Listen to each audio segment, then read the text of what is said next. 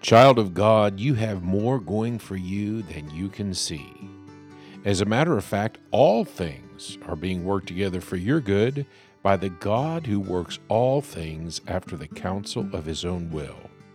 This is the truth on which we want to concentrate in this episode as we continue listening to the sermon, The God of the Unseen Realm.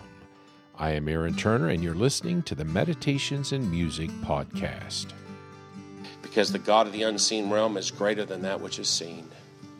The God of the unseen realm is greater than that which is seen. Look at verse 16. Elisha speaking to his servant, he says, Do not be afraid. Watch this. For those who are with us are more than those who are with them. Did you see that? Do not be afraid, for those who are with us are more than those who are with them. And it's true about us as well. As I said, we have more going for us than we can see. When the servant looked all around him, all he could see was enemy soldiers, and it looked really bad. And maybe for you, child of God, this morning, you look in every direction and things look bad. And the things which are against you seem overwhelming. But I want to remind you this morning they that be with us are more than they that be with them.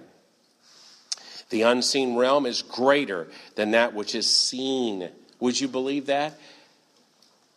They that be with us are more than they that be with them. Say that with me one time. They that be with us are more than they that be with them. I have more going for me than I do against me. Hezekiah understood this. He was facing a different army one day. He wasn't facing the armies of Syria, he was facing the army of Assyria.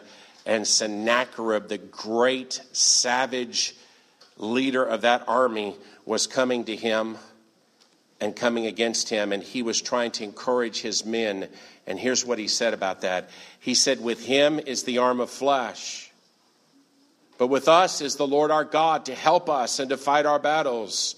And notice how the people responded to this. And the people took confidence from the words of Hezekiah, king of Judah. Did you see what he said?